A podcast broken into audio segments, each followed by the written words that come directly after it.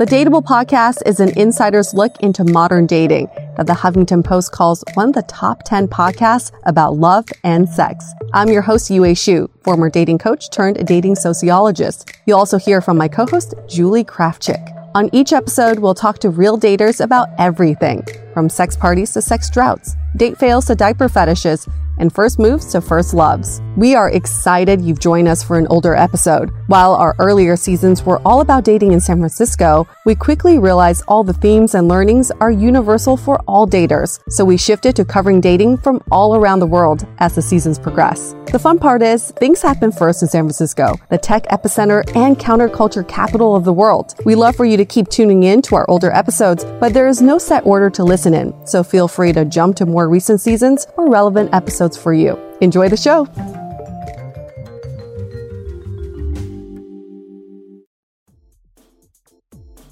The Dateable podcast is hosted by me. I'm Yue, a former dating coach in New York turned active dater in San Francisco. On each episode, you'll hear commentary by my co host, Michael Vargas, a fellow dating coach with a clinical psychology background, my producer, Julie Krafchick, and other surprise co hosts. Stay tuned until the end of the episode for a fun dating fact presented by our partner Lively, a new dating app that uses videos to tell your story. By the way, we started a t shirt line, and we're pretty sure these t shirts would make killer presents for the holidays. So check it out on our website at dateablepodcast.com. Hey everyone, welcome to another episode of Dateable, a show that opens up a candid conversation about dating in San Francisco. And on each episode, we dissect a dating story. And today we have Andrew. Andrew, are you there? Yes, I am.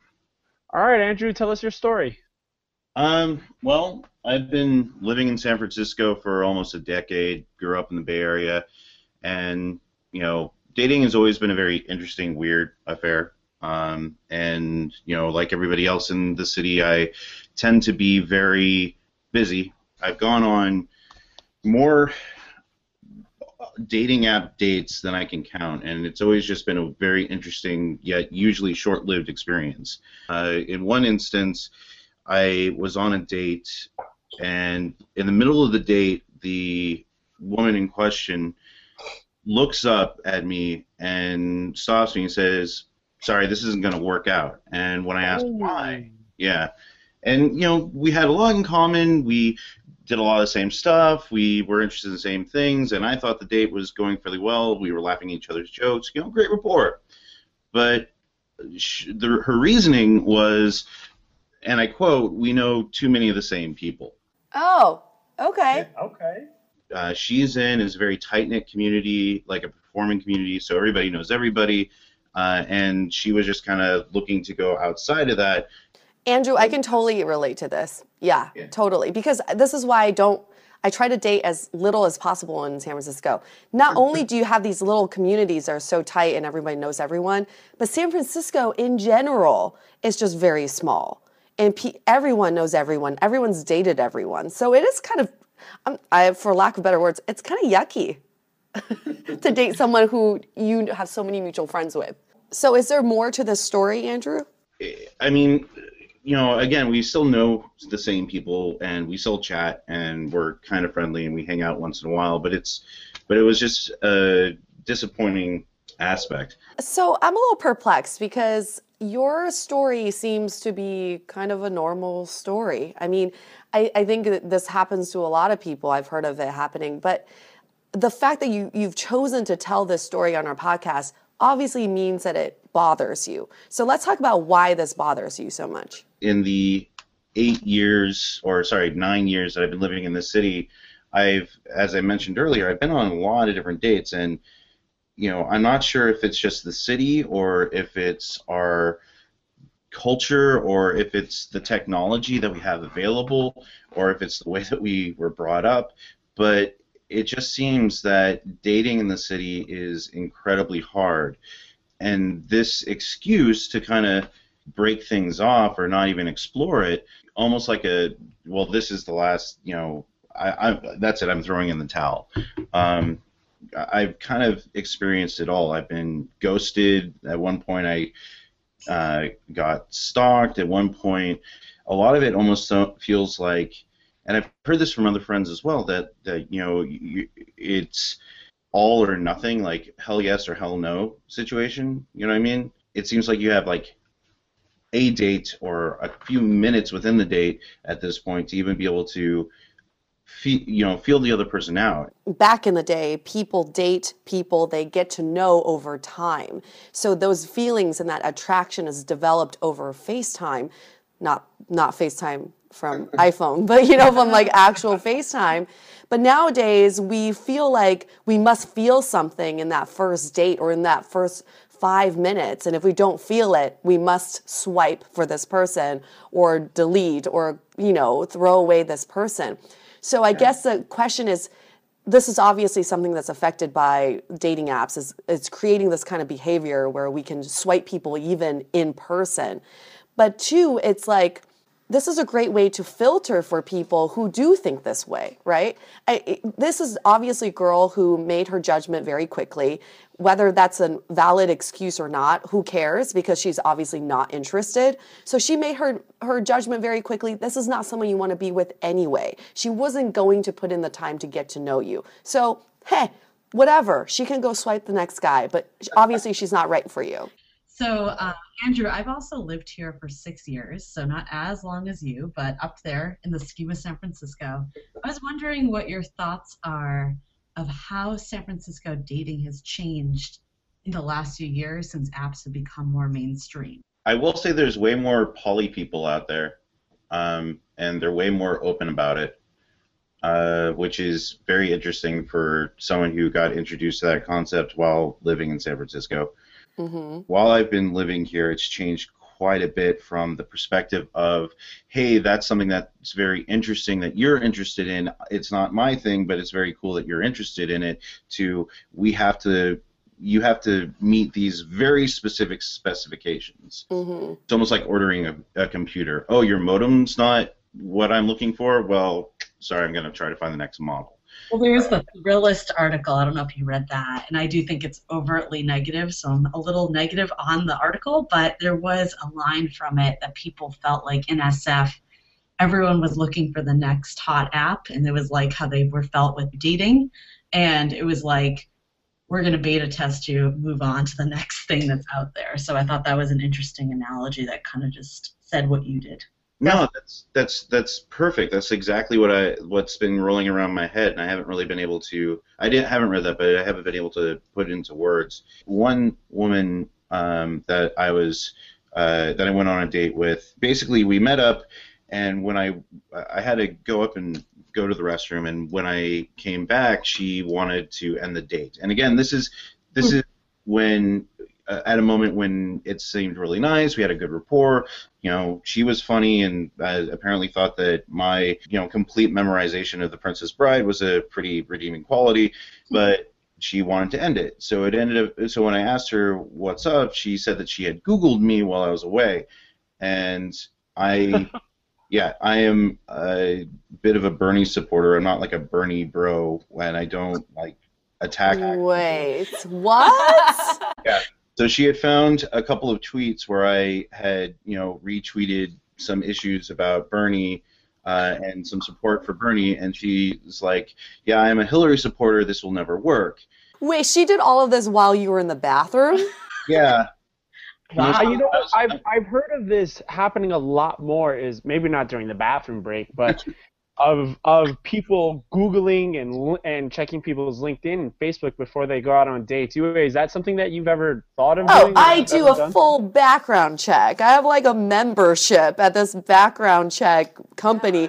I mean, I do a full background check because I keep hearing nightmare stories of girls going on dates with guys who are like convicted felons or had like written um, really controversial articles about women in the past. You know, like I just don't want to get I don't want to waste my time with people like that. And with online dating, you have no idea what you're going to get. So I do, I actually do my homework but at the same time to a fault because I do think I know a little bit too much about that person when I go and yeah. go on this date. It's super awkward when you like, oh, I know where you went on your family vacation. yeah, we never actually talked about. It's that. super awkward when I know their ex girlfriend through all my research, and I'm like, oh, I just want to bring up her name right now, but I can't. So wait, do you? So do you feel like that's actually? Do you think it's benefiting or harming dating?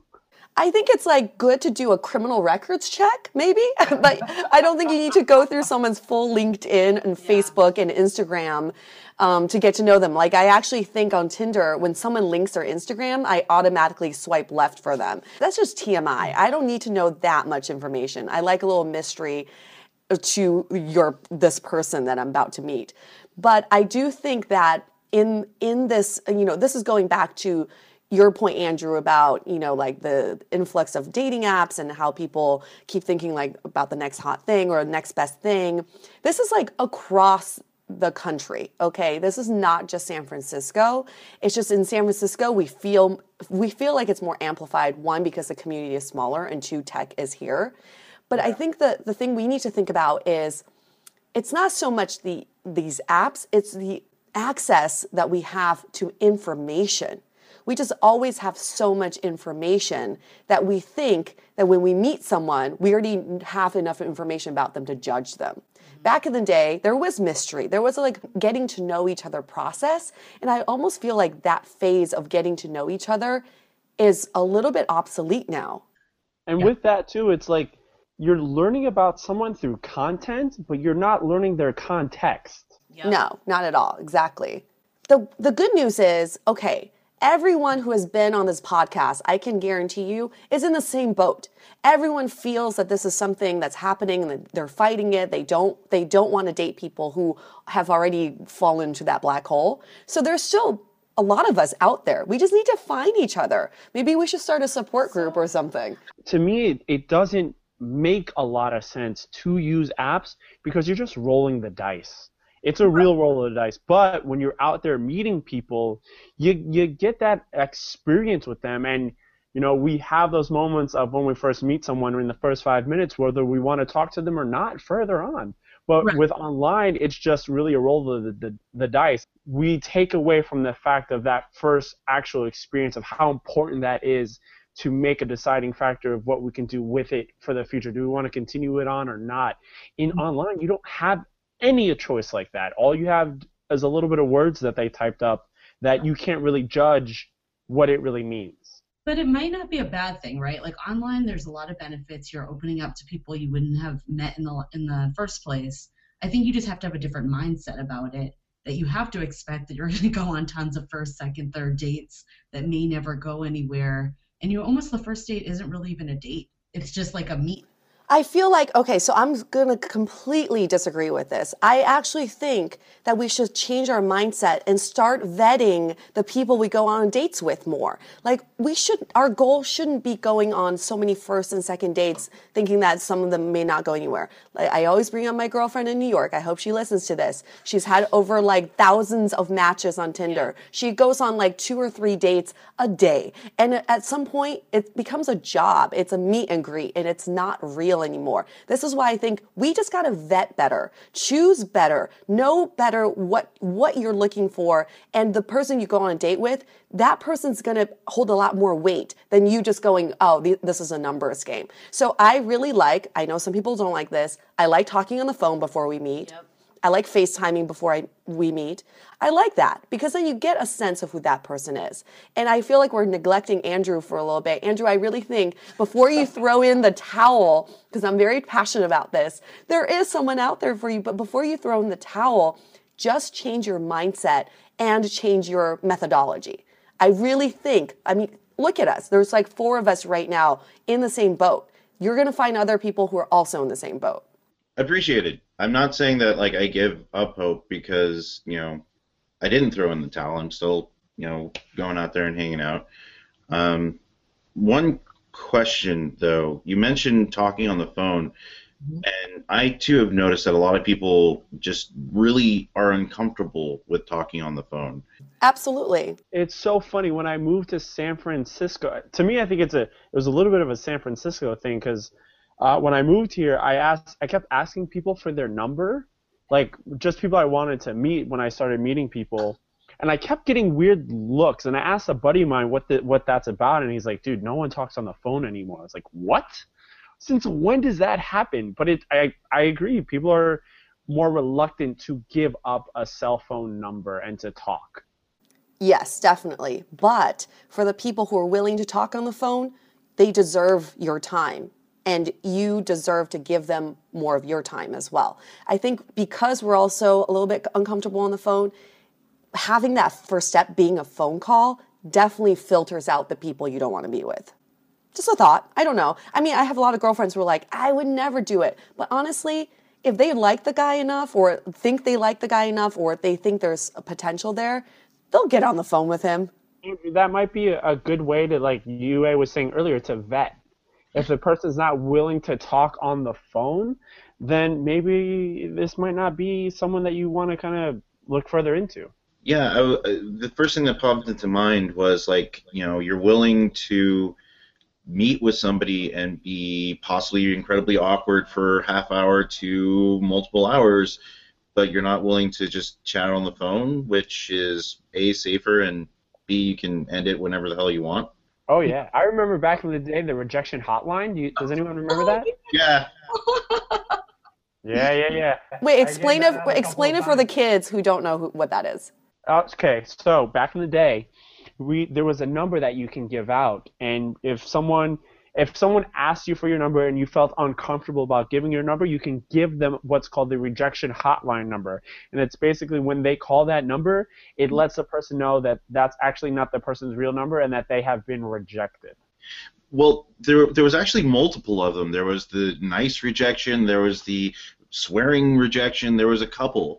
Uh, a friend of mine actually uh, actually used to use that all the time, and she had multiple ones depending on what how aggressive the dude was or uh, whether or not she like wanted to let him down easy.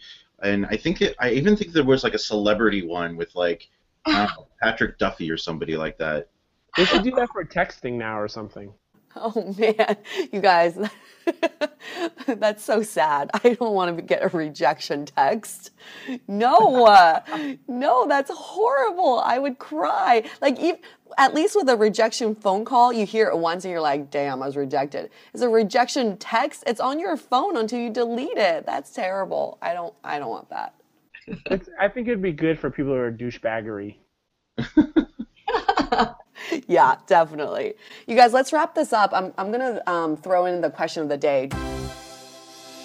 This question comes from Armand about dating in San Francisco. When you live at your parents' house, since housing costs are so crazy here, one, how do I bring up this topic in a mature and masculine way on a first and second? First or second date when the girls usually have nice jobs and have their own place? And two, if things progress between us, how do I navigate the logistics of going to her place or something else for privacy? I fumbled the explanation of me living at home with a few girls, leading to several rejections over text after the first date. All right, Armand, this is a this is a great one. The question, the first question I, I would ask is, why are you living with your parents? right? But if if you're living with your parents because you're saving up money to go to graduate school or something like that, I think that's something that can be you can kind of spin that in a more positive light. If you're someone that um, you're living with your your parents because you don't have a job and you're having a hard time finding one, I don't think you should be going out on dates just yet. I think you need Damn. to be focused. Like to be honest, I think you need to focus on just getting your shit together. I'm not saying this makes you a bad or good person. I'm just saying I think there are other priorities. If you're living with your parents in San Francisco, yes, it's very expensive, but there's ways to get around it with roommates and such. So the question is really, why are you living with your parents? You need to first navigate why you're living at home first, and then, uh, ooh, I don't know about that. That's a hard one. Other than like renting, a, you know, the hotels for the night, I don't a breather. You can do breather. I think you need to be honest with the girl you're dating and then just stay at her place. Yeah, I think that's and then when you're ready to take the step to meet the parents and all that, then you could bring her to your place, but don't do that prematurely until you're ready to make that step. If you are, you know, saving your money and acting acting fiscally responsible and all that sort of stuff, and you meet a, a, a lady that actually appreciates that, and appreciates you, then the logistics should kind of work themselves out. Yep. And coming from a girl's perspective, I'm only representing myself here. I would never, ever date a guy who lived at home with his parents. But if he had a plan, like if this was not permanent, and he said, Yue, you know what, I want to take you on these dates, I want to start dating you. Um, I do live at home with my parents right now, but I will be moved out in two months. I'm just saving enough money for the deposit or, you know, or whatever. Then I'm like, okay, he has a plan at least, and he can communicate that, and I can, whatever, you can stay over at my place, or we can rent hotels for the next two months. If it's like a permanent thing, then that is a huge turnoff. I definitely. I have a question for you, Yue. Say he's living with his parents, but the reason he's he hasn't moved out yet is because he wants to use his money for like big events, like limousine rides here, like bottle service everywhere, like just crazy stuff like that. What what are your thoughts about that? Not and it doesn't have to be going wild and crazy drunk, but just like being able to do live the big life. What are your thoughts? Um, then I would say grow up. What? Uh, I don't need bottle service. I don't need a limousine. I just need a bed without your mom walking in on us having sex. Is that too much to ask in life? I don't know. My standards are high, maybe. Like, I think legitimate reasons would be I'm saving up for a down payment on a house. I want to buy in San Francisco damn, okay, you, but then you'll be living at your parents' house for the next 10 years. But at least you're trying to buy something, or you're saving up for grad school, in which case, I don't want to date you anyway, because you're about to go to grad school. So, agree, again, I totally agree with you, Michael. Get the, get the excuses down. Uh, really be honest and upfront with why you're living at home, how much time are you allowing yourself to be at home, and do you have a plan for the future? But just be honest. Just I think honesty is the best policy in this situation. Some girls might like it. Some girls might like it. Some people are kinky. They're like, yeah, I like that. You know, your parents might walk in. Some people want to relive their high school days. You know, that's like part of their fantasy. It's great for role play. But on that note, listeners at home, don't forget to submit your stories. And remember, you can always be anonymous. We can change your name and the names of people involved in your story. Well, right before that, I want to say thank you, Andrew, for oh, yeah. uh, taking the time on the show. And uh, stay dateable.